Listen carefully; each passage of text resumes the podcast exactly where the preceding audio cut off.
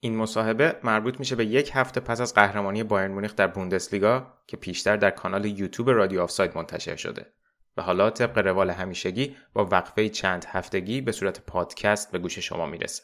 اگه تمایل دارید مصاحبه های رادیو آفساید در طول تابستون رو به محض انتشار ببینین و بشنوین حتما کانال یوتیوب ما رو که آدرسش در توضیحات همین اپیزود اومده subscribe کنید.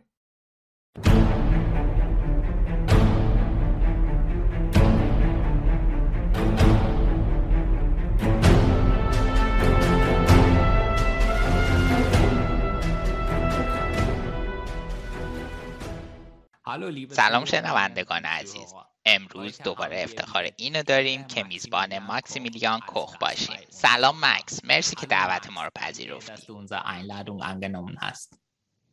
سلام به همگی. ممنون. با کمال میل. سوپر. خب قبل از اینکه شروع کنیم هفته قبل بایرن برای دهمین بار متوالی قهرمان بوندسلیگا شد. تبریک میگم به همه هواداری بایرن اما در رده بین المللی در کمال تعجب جلو جلوی ویارال حذف شد. و این فصل توی دف پوکال هم موفقیتی نداشت. اولیگان مصاحبه کرده و گفته که بایرن همچنان قابل رقابت با چهار تیم برتر اروپا است.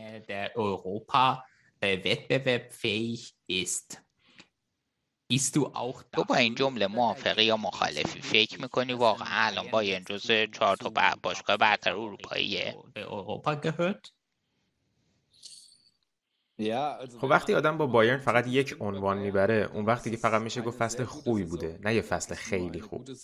چند سال پیش اولی هوینس هم همینو گفته بود. تو دراز مدت یک عنوان خیلی کمه و بایرن الان برای دومین سال متوالی فقط به یک عنوان رسید. سال پیشم دوباره توی Champions League و توی یک چهارم حذف شدن و توی DFB-Pokal هم که باختن. امسال توی DFB-Pokal باخت با اختلاف خیلی زیادی جلوی گلادباخ رقم خورد.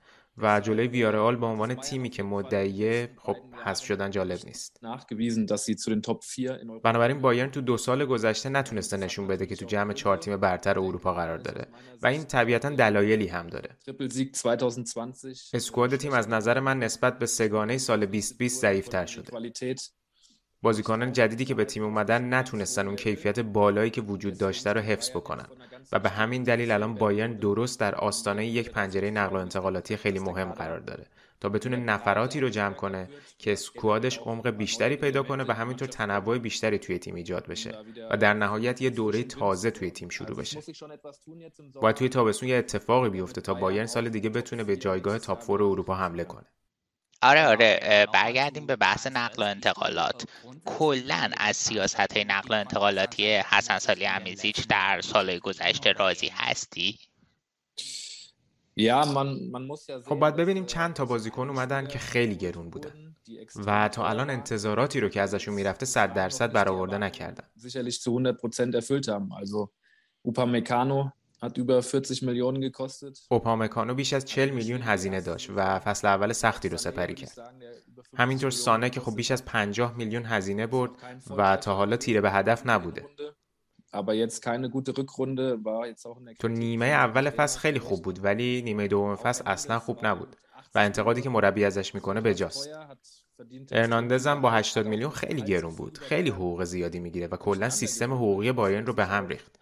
که در نهایت هم منجر به خروج آلابا شد که خیلی اتفاق بدی بود. فکر می‌کنم بیلان سالیهامیدزیچ خیلی میکس بوده. بازیکنهای خوبی هم اومدن. موسیالا اومد یا دیویس که یه انتقال عالی بود. این نکات مثبت هم باید گفت. ولی در مجموع خیلی پول خرج شده و هنوز اون کیفیتی که امید می‌رفته به تیم اضافه نشده.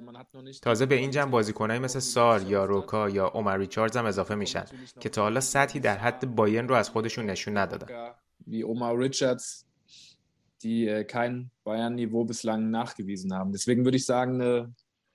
برای همین من میگم که عملکرد سالی همیز زیچ زیر حد متوسط بوده. دقیقا دقیقا. و هر وقتم که صحبتش میشه که بایرن بعد فلان یا بهمان بازیکن رو بیاره که فلان پستش رو تقویت کنه. همیشه ما میشنویم که میگم ما پولی نداریم. ولی من فکر می‌کنم که پول اونجا بوده فقط در جای نامناسب.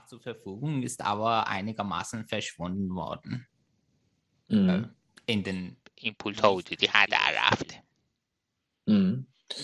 Ja, das kann man so sehen. آره میشه بهش اینجوری نگاه کرد.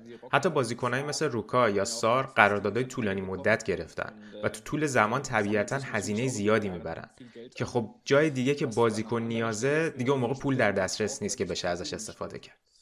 کاملا درسته که خب به خاطر پاندمی بایرن خیلی متحمل ضرر شد. تا اینجا فکر کنم بالای 200 میلیون یورو. Bislang weit über 200 Millionen Euro. اما همون جوری که تو به درستی اشاره کردی آدم می‌تونست این پول رو یه جای دیگه بهتر خرج بکنه. به حق میدم در نتیجه. توی این پنجره صحبت در مورد انتقال رایان گراونبرگ و نصیر مزروی از آیاکس آمستردامه. فکر می‌کنی این دو تا فصل دیگه برای بایرن کافیان یا بایرن واقعا خیلی فوری نیاز به بازیکنهای دیگه توی پستهای دیگه داره؟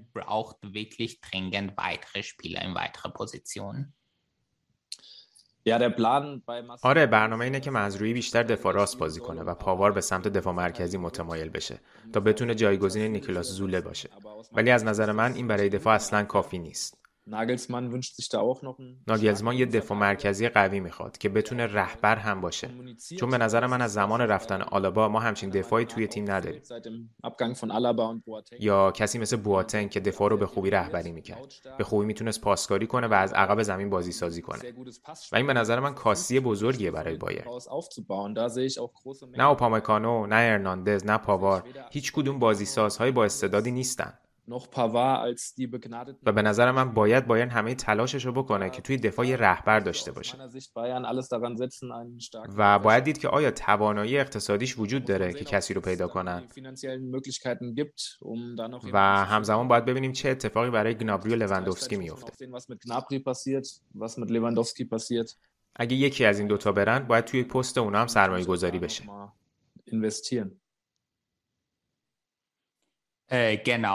دقیقا. برمیگردم حالا به بحث دفاع. با رفتن آلابا فکر کنم همزمان بواتنگ هم رفت بعدش امسال هم زوله میره.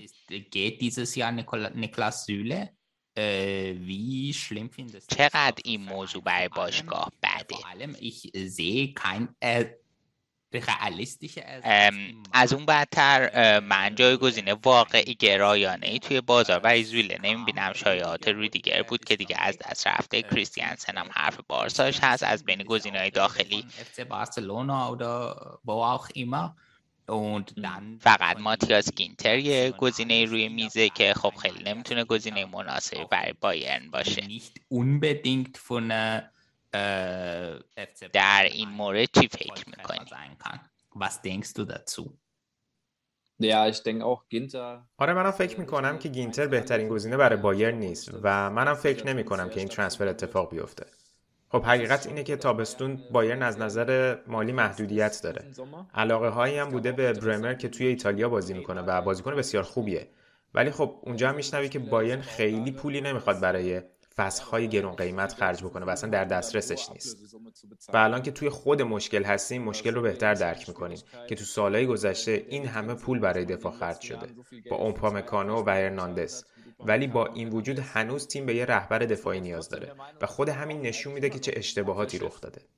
برای همین شرایط خیلی پیچیده است. از داخل باشگاه این اعتقاد وجود داره که کواسی پیشرفت می‌کنه. چند تا گام رو به جلو هم برداشته ولی آره من فکر می‌کنم که یه نفر باید بیاد. در غیر این صورت آدم نمی‌تونه موفقیت توی چمپیونز لیگ فصل آینده رو به صورت یه هدف واقع بینانه از این تیم توقع داشته باشه.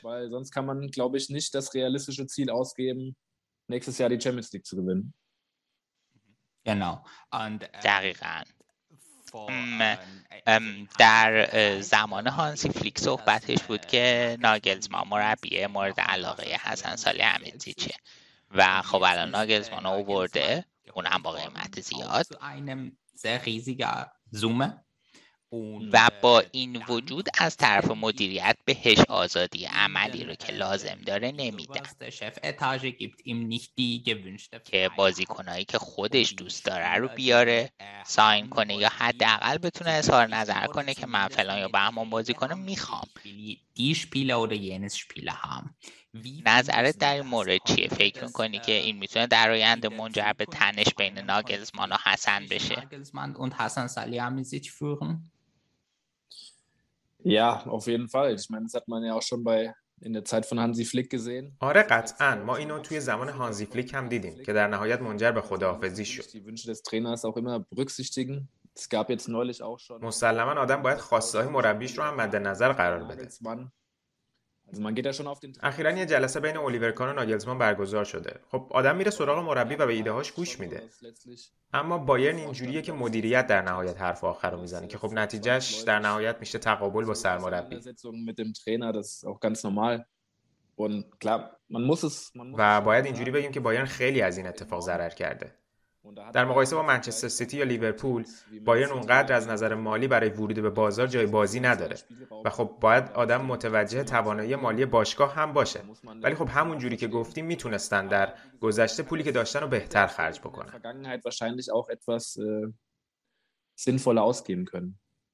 Genau, genau. Nee, ich verstehe. آره آره. من متوجه میشم.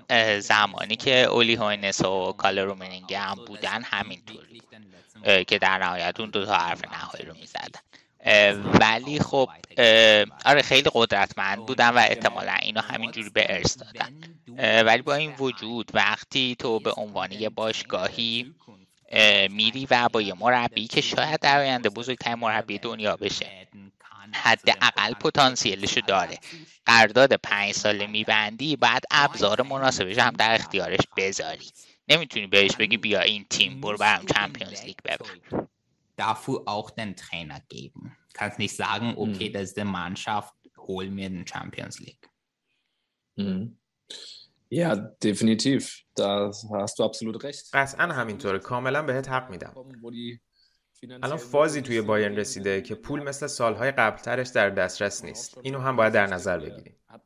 ناگلزمان هم با زابیتسر بازیکنی رو گرفت که خودش می‌خواست و هنوز نتونسته خودی نشون بده.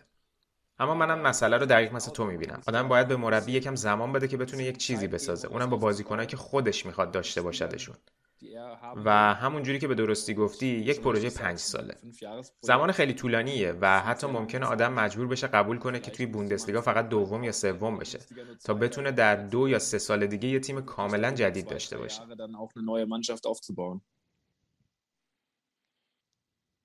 genau. Ähm, gehen wir zum Thema. دقیقا. خب بریم سراغ. مبحث گنابری و لواندوفسکی قبل از این اشاره کردی خودت. فکر می‌کنی که استراتژی درست اینه که با این چهار تا یعنی لوا مولر نویر و گنابری تمدید کرد و طبیعتا خواستهای مالیشون هم برآورده کرد. Und äh, das ist noch ام، چیزی که نباید فراموش کنیم اینه که گنابری آینده داره هنوز جوونه خواسته مالیش هم که اندازه سانه و کمان حقوق بگیره. از نظر من غیر منطقی نیست. اون خودش رو تو بایرن ثابت کرده قبلا. از اون طرف مولر نویر و لوا رو داریم که سال آخر فوتبالشون رو حداقل توی بایرن میگذرونن. Der Fußball, äh, deren Fußball خیلی حقوق می‌گیرن die, die verdienen auch viel Geld. حالا نظر تو در این مورد چیه باید طولانی مدت تمدید کنم با این ستا یا نه Ja, ich denke, Müller und Neuer, da bin ich mir sehr sicher. من تقریبا مطمئنم مولر و نویر تا 2025 تمدید می‌کنن و بایرن هم زمان کافی داره که برای این دوتا جانشین پیدا کنه. خب این دوتا رو می‌تونیم فعلا تیک بزنیم در مورد گنابری شرایط پیچیده تره چون می‌خواد به سطح حقوقی سانه و کمان برسه که به نظرم خواسته منطقی هم هست. باید ببینیم که آیا بایرن از نظر مالی تن به خواستش میده یا نه. اگه نه فکر می‌کنم فروختنش توی این تابستون هم قابل تصور باشه. در صورتی که بشه جایگزین مناسبی هم براش پیدا کرد. و خب سوال لوندوفسکی هم که الان همه جا مطرح میشه چون اون مهمترین بازیکن چند سال گذشته بوده و طبیعتا کل بازی تیم تغییر می‌کنه اگه اون اونجا نباشه الان کسی نمی‌تونه پیش بینی کنه که توی چند هفته آینده چه اتفاقی میفته مذاکرات تازه شروع میشن er Und das kann momentan keiner vorhersagen, was jetzt in den nächsten Wochen passiert. Die Verhandlungen gehen jetzt erst los. Der Aufsichtsrat tagt am 9. Mai bei Bayern. حالا اگه که اومدن هالند اتفاق نیفته و لواندوفسکی هم بره. آیا یه جایگزین واقع گرایانه بر لوا وجود داره؟ Also ein 1 zu 1 Ersatz. از نظر من در کل دنیا یک بازیکن وجود داره که دقیقا می‌تونه جایگزین لوندوفسکی باشه. اونم کریم بنزماست که خب فکر نمی کنم بتونیم بگیریمش. این بازیکنیه که مشترکات خیلی زیادی با لوا داره و خب اصلا واقع گرایانه نیست. گزینه دوم هالنده و توی بوندسلیگا به نظرم شیک هم گزینه جذابیه. دیگه خیلی بازیکن جوونی نیست و نشون داده که می‌تونه خوب گل بزنه. توی یورو هم خوب گل زد. و بعد از اینا دیگه واقعا سخت میشه. به نظر من نه لوکاکو نه هالر و نه یوویچ که الان در موردشون صحبت میشه هیچ کدوم نمی‌تونن به سطح لواندوفسکی نزدیک بشن. بنابراین بایرن مجبور خواهد شد یه راه حل خلاقانه پیدا کنه. تیمو ورنر که زمان هانزی فلیک صحبتش بود توی باشگاه بهش خیلی اعتقاد ندارم. جانشین ایدئال الان خیلی سخت پیدا میشه die Bayern auch, glaube ich, nicht zu 100% von überzeugt. Deshalb es zeichnet sich momentan nicht der ideale Ersatz ab.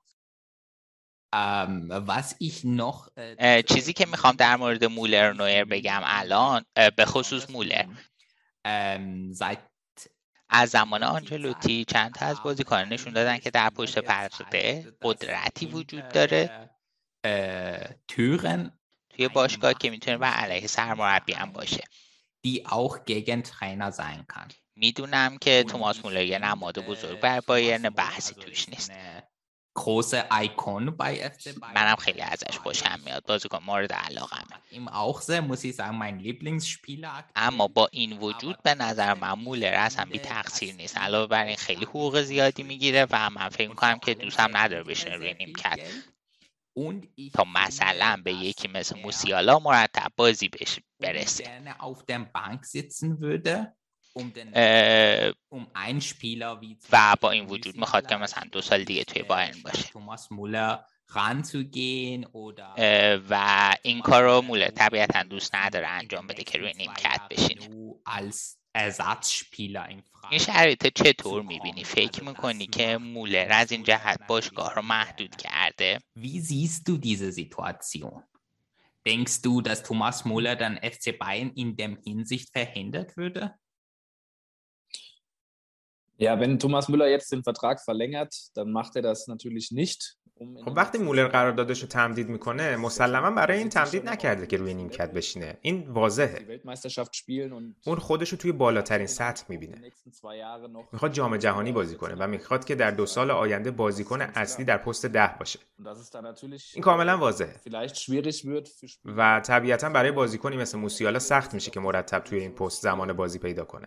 Das, äh, das liegt ولی من. فکر می‌کنم اگه مولر مثل این فصلش بازی کنه خیلی جای بحث در موردش باقی نمیمونه. اون عالی بوده. Er خب یه بازه بدی رو مثل بقیه بازیکنها داشته. کیمیش هم داشته مثلا؟ ولی به نظر من می‌تونه دو سال دیگه در همین سطح توی این پست بازی بکنه dieser Position, auf diesem Level zu.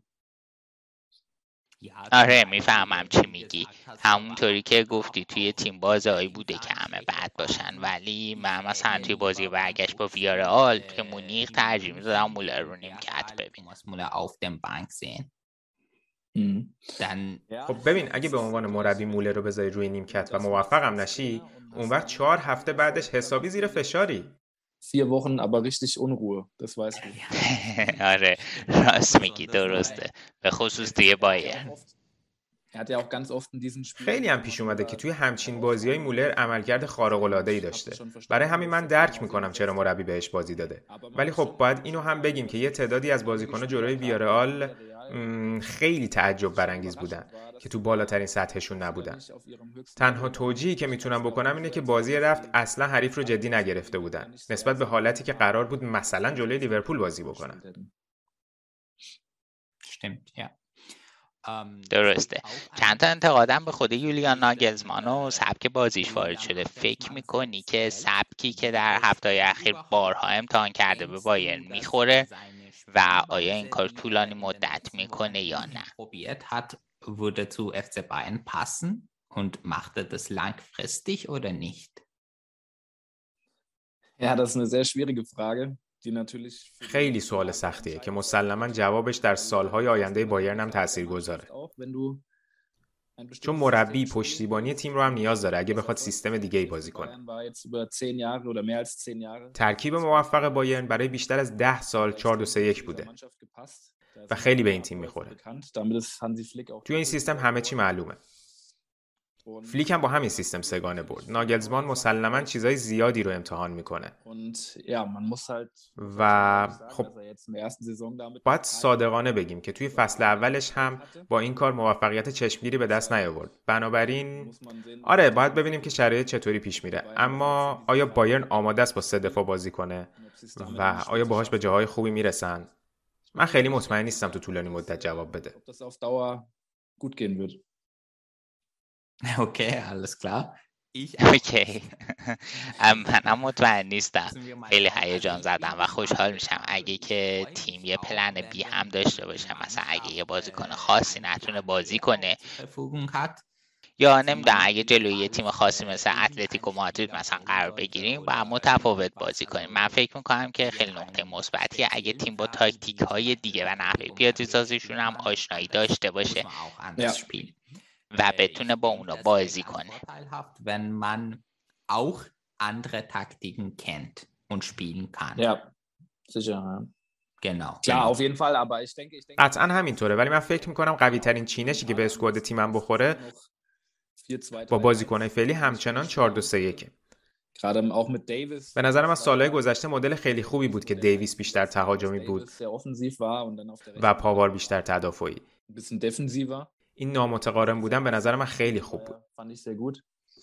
من واقعا فکر می‌کنم که کیفیت بازیکنها واقعا افت کرده بود و نمی‌تونست خیلی تعویزی هم بکنه.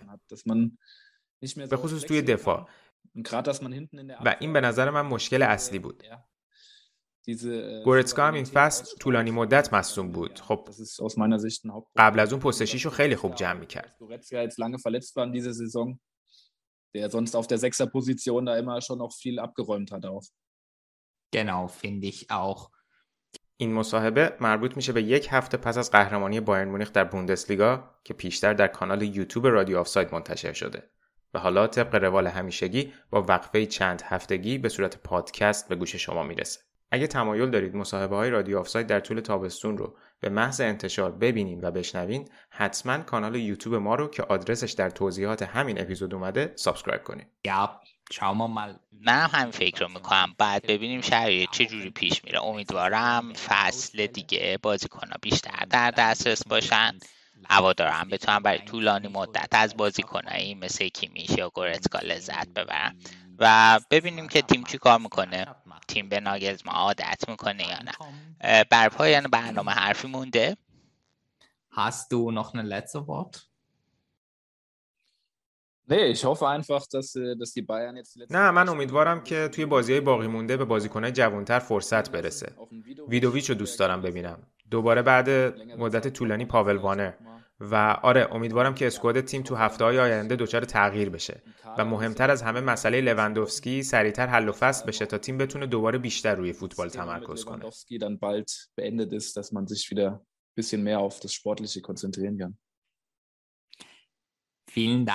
مرسی ماکس که اومدی خیلی لذت بردم از مصاحبه با تو مرسی منم ازت ممنونم تا دفعه بعد مرسی شنوندگان عزیز. لطفا یوتیوب ما رو subscribe کنید و این پایین روی زنگوله بزنید. مرسی از همتون